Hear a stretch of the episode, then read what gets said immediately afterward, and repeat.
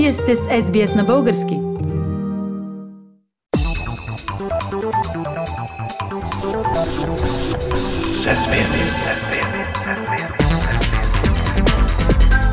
Акценти на седмицата.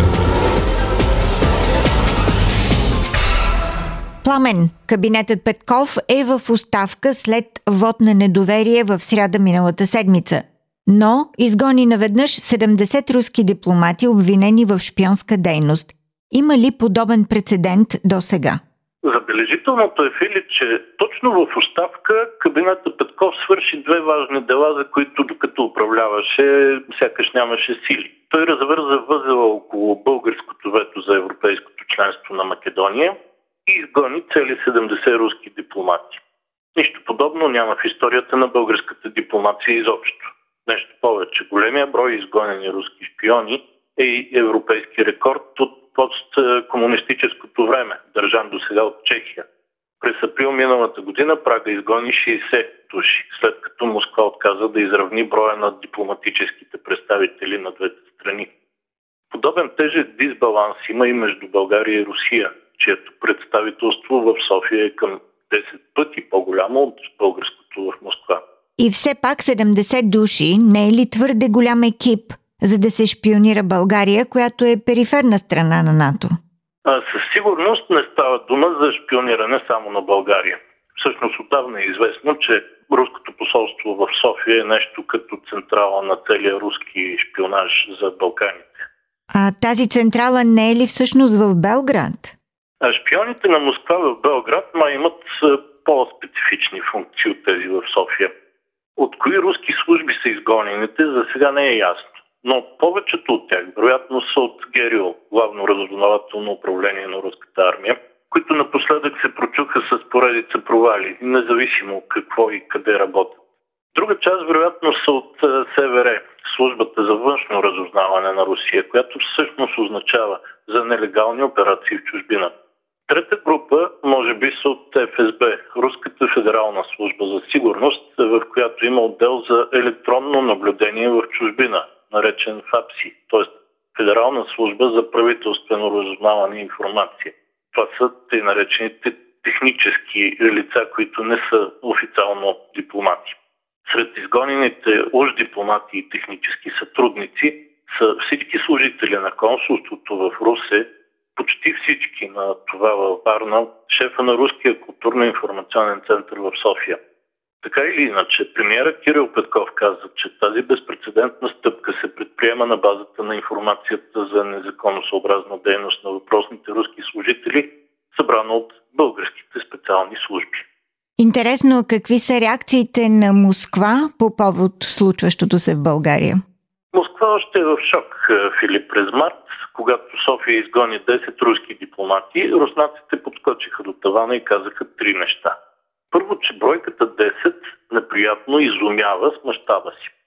Второ, че решението е враждебен демарш. И трето, че ще има тежки последствия. Сега те не казват нищо по-различно, освен че са още по-разочаровани и опитват да заплашват още по-силно. От руските закани тогава обаче нищо не произлезе, освен че Кремъл все повече се дразни, щом чуе името България. Вероятно и сега ще се получи същото нищо. А има ли вероятност Москва да изгони българския посланник, както някои смятат? Тогава и ние най-после, бих казал, ще изгоним Елеонора Митрофанова, която се държи целенасочено провокативно и се разпорежда като руски генерал-губернатор в София. Като връх на цинизма се определя тук нейния последен ход. Отваряне на сметка, по която българите да даряват пари за руските войници в Украина. Да, на същите онези кръпци, мародери, изнасилвачи и убийци, чието лица и дела виждаме всеки ден по новините. Българското външно министерство определи това като недопустимо. Аз пък си признавам, Фили, смятах, че каквато и да е руска наглост вече не може да ме изненада но в този случай съм буквално шокиран. Пламен, какви са реакциите на изгонването на руските дипломати в самата България?